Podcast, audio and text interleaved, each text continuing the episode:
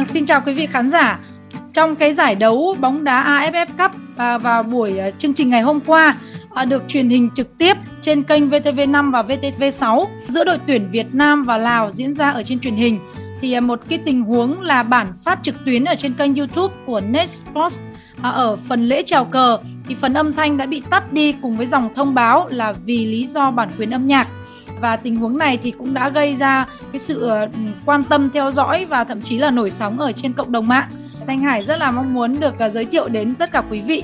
Ờ, chúng ta sẽ cùng gặp gỡ với luật sư Phan Vũ Tuấn, à, trưởng văn phòng luật sư Phan Law, một trong những người rất là có kinh nghiệm và à, quan tâm đến vấn đề bảo vệ tài sản sở hữu trí tuệ, đặc biệt là ở trên môi trường số.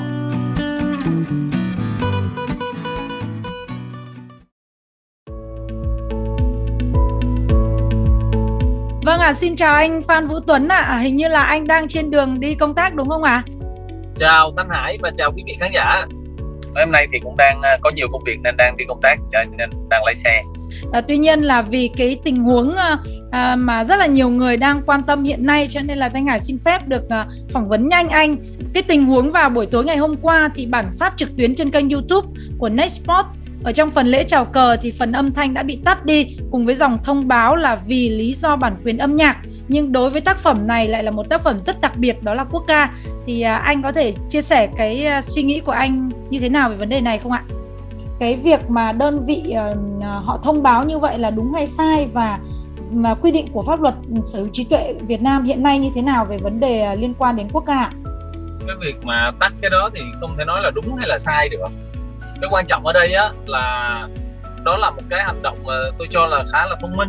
Có nhiều cái thông tin liên quan đến việc là sẽ à, có những đơn vị họ sẽ thu cái tiền từ cái quyền liên quan của cái bài quốc ca á, và họ sẽ gây ảnh hưởng đến cái trận đấu. Tại vì chẳng hạn như nửa chừng mà họ cắt mất cái buổi phát sóng trực tiếp đó thì mình bị mất trận đấu. Cơ sở là mong muốn rằng là trận đấu đó được tiếp diễn một cách à, đúng đắn và người dùng người ta được quyền tiếp cận cái trận đấu đó một cách dễ dàng và đơn giản nhất không thì mình nghĩ là họ có thể hy sinh một vài cái uh, họ có vượt qua được một vài cái khó khăn bằng cách là họ tạm tắt để tránh những cái rủi ro sau này. Thì đó là cách làm khá thông minh của cái đơn vị đó. Tuy nhiên cách làm đó thì có thể nó gây ra một số cái phản ứng. Nhưng mà bây giờ khi mà mọi việc còn chưa được rõ ràng khi còn có rất nhiều những cái tình huống tương tự xảy ra thì tôi nghĩ là họ nên chọn lựa chọn những giải pháp an toàn. Nếu mà đặt uh, quyền lợi của người coi bóng đá tức là những người xem lên trên thì họ lựa chọn phương án đó là an toàn vâng À, thế thì đối với tác phẩm quốc ca thì đã được gia đình của nhạc sĩ Văn Cao à, gọi là hiến cho nhà nước thì hiện nay nó được coi là tài sản của quốc gia nhưng mà đối với các đơn vị mà họ thực hiện những cái bản ghi âm có cái bản phối rồi họ thu uh, thu hình ghi âm gì đó thì uh, cái quyền của họ đối với tác phẩm này là như thế nào và họ có thể hạn chế cái quyền sử dụng và khai thác nó của người dùng được không? Cái câu hỏi này thì trả lời nó cũng khá phức tạp. Nhưng mà trước tiên là gia đình nhạc sĩ Văn Cao là người ta chỉ cung cấp cái ờ, quyền tác giả thôi. Còn quyền liên quan thì nó là cái quyền của nhà sản xuất bản ghi âm. Thì cái quyền này nhà ai là người sản xuất bản ghi âm thì người ta có cái quyền đó. Thế nên ờ, không thể nói rằng là họ đi claim cái tiền đó là sai được. Tuy nhiên cái ờ, theo điều 6 của luật sở trí tuệ á, thì người mà muốn được nắm giữ được cái quyền liên quan á thì họ phải đảm bảo quyền tác giả. Tức là việc mà mình ca mình hát mình sử dụng bài quốc ca đó là bình thường nhưng nếu mình muốn khai thác thương mại nó thì phải được sự đồng ý của tác giả và chủ sở hữu quyền. Trong trường hợp này là phải được sự đồng ý của nhà nước cộng hòa xã hội chủ nghĩa việt nam thì mới được sử dụng cái đó để khai thác thương mại.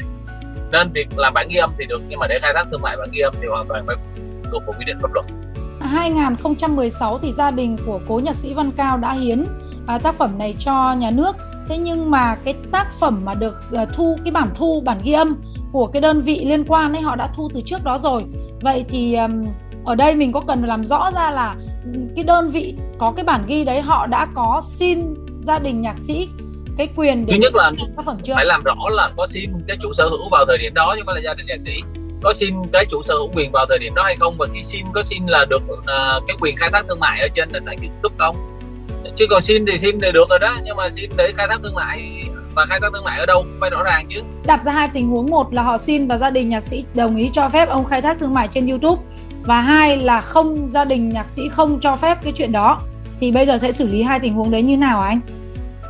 Cho khai thác thương mại trường hợp này thì khá là hiếm. Tại vì không biết vào thời điểm đó YouTube nó có phát triển đến mức mà người ta đặt được cái điều kiện như vậy hay không. Thì trong trường hợp đó thì họ được hoàn toàn được quyền khai thác.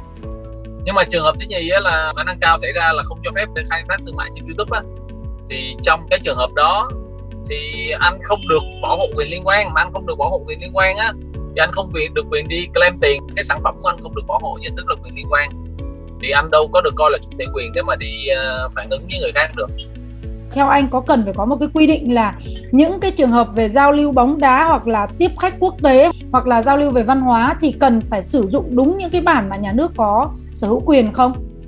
Có một cái nghị định quy định về cái chuyện đó rồi. Giải đấu thể thao quốc tế đó là được phép sử dụng đó. Còn tuy nhiên á, đó là chỉ nói về quyền tác giả, không nói về quyền liên quan.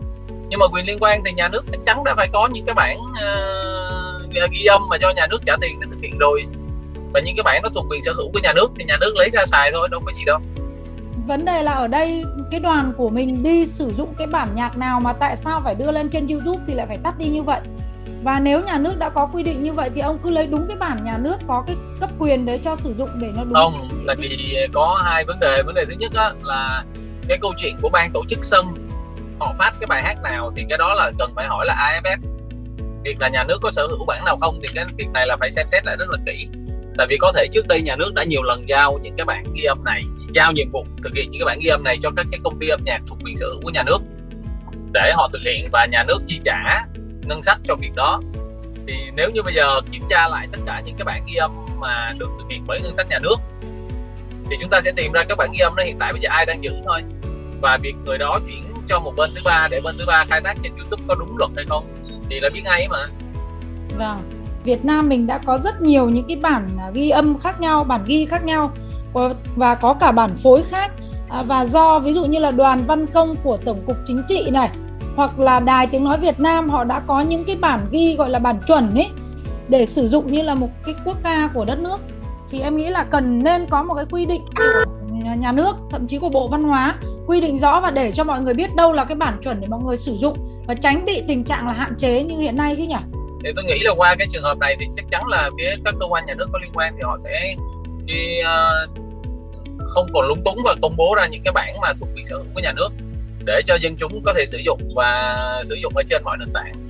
Và để tránh cái tình trạng là có những người người ta đi, người ta claim những cái bản quyền, cái đó về cho người ta.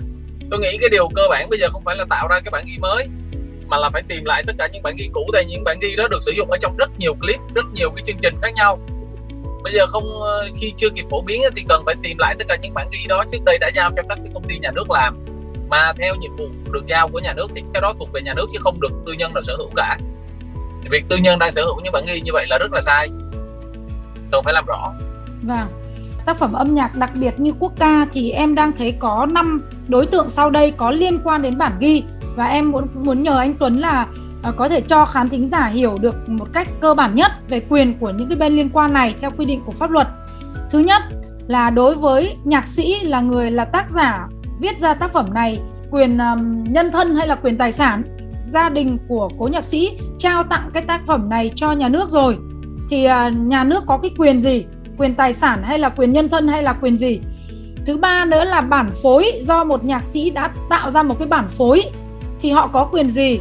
thứ tư là những nhạc công, là những cái người mà thể hiện cái tác phẩm này ra, họ có cái quyền gì hay không và cuối cùng làm đơn vị tạo ra cái bản ghi âm, thì họ có quyền gì theo điều 19 điều 20 của luật sở trí tuệ thì tác giả và chủ sở hữu quyền tác giả nắm giữ các cái quyền quy định là điều 19 và điều 20 à, trong đó có điểm C điều 19 thì là quyền công bố thì có thể được chuyển giao và trong trường hợp chuyển giao thì bất cứ đối tượng nào được chuyển giao cũng sẽ nắm à, được chuyển nhượng cái quyền tác giả thì sẽ nắm được toàn bộ điều 20 và điểm C điều 19 đối với trường hợp này thì toàn bộ quyền tài sản cộng với quyền công bố tác phẩm nó sẽ thuộc về nhà nước. Nhà nước ở đây cũng chỉ là một chủ thể quyền và là chủ thể đặc biệt thôi tác giả sẽ nắm các cái quyền nhân thân còn lại như là quyền uh, chống ờ, bảo vệ sự toàn vẹn của tác phẩm quyền được nêu tên quyền được nêu quốc danh ví dụ như vậy. Đó là hai cái đối tượng đầu tiên về cơ bản. Xong sau đó thì sẽ có một cái đối tượng là tạo ra một cái tác phẩm phái sinh gọi là arrangement works. Là cái tác phẩm phái sinh này là cái tác phẩm mà họ dựa trên cái tác phẩm gốc và họ đưa ra những cái bản hòa âm phối khí độc đáo. Tất nhiên là nó không phải là những cái thứ mà đơn thuần mà nó là những cái tác phẩm sáng tạo cái, cái tác phẩm này có thể được trình diễn một cách dễ dàng và dễ truyền đạt được công chúng. Ví dụ như là một hòa âm nó lại để sử dụng cho nhạc giao hưởng chẳng hạn như vậy thì đó cũng là một tác giả và họ hưởng một cái quyền tác giả độc lập so với quyền tác giả của nhạc sĩ Văn Cao. Tuy nhiên cái quyền tác giả độc lập này nó chỉ được phát sinh khi mà à, cái người chủ người tác giả đó họ không gây phương hại đến quyền tác giả của tác phẩm gốc thôi. Cái này được bảo vệ theo quy định tại điều 14 luật sở trí tuệ. Đây là một loại hình tác phẩm phái sinh. À, người thứ ba chủ thể thứ tư là những người biểu diễn. Người biểu diễn thì được bảo hộ theo quy định tại điều 29 luật sở trí tuệ thì người biểu diễn sẽ được uh, người biểu diễn bao gồm các nhạc công là ca sĩ nghệ sĩ biểu diễn nghệ sĩ múa tham gia vào để tạo nên cái cái việc là truyền đạt đến công chúng một cách dễ dàng cái tác phẩm đó. Thông qua cái sự biểu diễn của họ thì cái cuộc biểu diễn đó sẽ được bảo hộ dưới hình thức là quyền liên quan đối với người biểu diễn. Vâng. là cái tổ chức tư là cái tổ chức mà nơi mà là cái tổ chức ghi âm lần đầu cái tổ chức nắm cái quyền sở hữu của cái tổ chức ghi âm lần đầu. Cái bản ghi âm đó thì người ta gọi là nhà sản xuất bản ghi âm và nhà sản xuất bản ghi âm thì được bảo hộ theo, theo quy định điều 30 của luật sở hữu trí tuệ. Thì trong trường hợp này á, thì các cái tổ chức này thì họ có những cái quyền độc lập với nhau tuy nhiên là tất cả các quyền này đều không thể vượt ra khỏi yếu tố rất cơ bản là không được xâm hại đến cái quyền của cái người đầu tiên là của tác giả và chủ sở hữu quyền tác giả là người thứ nhất và người thứ hai. Đó có năm cái đối tượng như vậy. Vâng theo anh là có cái điều gì cần phải chú ý đối với tất tất cả các bên ở đây? À, nhất là trong cái bối cảnh chuyển đổi số ngày hôm nay à, các cái sản phẩm liên quan đến quyền tác giả đang được phân phối trên các cái nền tảng số rất là nhiều và nó có thể dẫn đến những tranh chấp. Thì như vậy người dùng cần chú ý điều gì? Tác giả chú ý điều gì? Thậm chí là cơ quan quản lý nhà nước chú ý điều gì ạ? Chú ý là bây giờ chúng ta nếu mà chúng ta mua thì chúng ta tìm cái nguồn nào nó có uy tín mà mua. Còn nếu chúng ta sử dụng thì chúng ta nên quan tâm đến cả hai phần là tác giả và và và, và cái bản ghi âm chứ không đơn thuần là tác giả không. Thì mọi thứ giờ cần phải lưu ý hơn thôi chứ cũng uh, kiến thức pháp luật nó còn quá mới mẻ thì không thể nào yêu cầu tất cả mọi người cập nhật cái kiến thức pháp luật đó theo cái hướng nào cả. Thì cần lưu ý và quan tâm nhiều hơn thôi. Nhưng mà phía cơ quan quản lý nhà nước như là bộ văn hóa trong tình huống này qua đây có cái gì cần chú ý không? Chứ nếu không ngày mai ngày kia lại có một tình huống tương tự lại tắt uh, quốc ca như vậy bộ sao? văn hóa thì nghĩ là bộ văn hóa trong trường hợp này là cái cơ quan được nhà nước là chủ sở hữu quyền giao cho việc quản lý cái tác phẩm này. Thì uh, cũng cần có những cái động thái để đảm bảo việc sử dụng tác phẩm này nó nó không bị hạn chế nó không bị ngăn cấm mà nó lại có thể phổ biến và tiếp xúc được với nhiều người hơn Xin cảm ơn anh à, Phan Vũ Tuấn đã dành thời gian để chia sẻ với à, quý vị khán giả trong chương trình ngày hôm nay. À, xin à, cảm ơn anh một lần nữa đã dành thời gian để tham gia chương trình và xin chúc cho anh sẽ có nhiều thật nhiều sức khỏe và có thể cống hiến đóng góp nhiều hơn nữa những cái sự hiểu biết của mình đặc biệt về lĩnh vực bản quyền tác giả và sở hữu trí tuệ. Cảm ơn và xin chào tạm biệt quý vị khán giả nha. Chào tạm biệt Thanh Hải.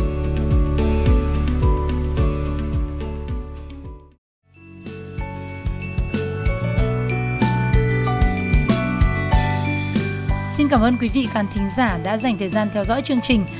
Xin được hẹn gặp lại quý vị trong chương trình mỗi tuần một nhân vật, những cái cuộc trò chuyện thú vị, đặc biệt về những chủ đề liên quan chuyển đổi số, truyền thông, truyền thông online cũng như là những quy định pháp luật liên quan.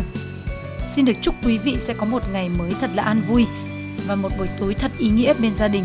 Cảm ơn quý vị một lần nữa đã lắng nghe và theo dõi. Xin đừng quên là nhấn vào nút đăng ký follow theo dõi trên kênh podcast của Nhà báo Thanh Hải trên các nền tảng phân phối âm thanh của Anchor, Spotify, Apple Podcast, Google Podcast hay là Buzzsprout và các nền tảng phân phối âm thanh khác. Thanh Hải xin được chào tạm biệt và hẹn gặp lại quý vị trong những chương trình lần sau.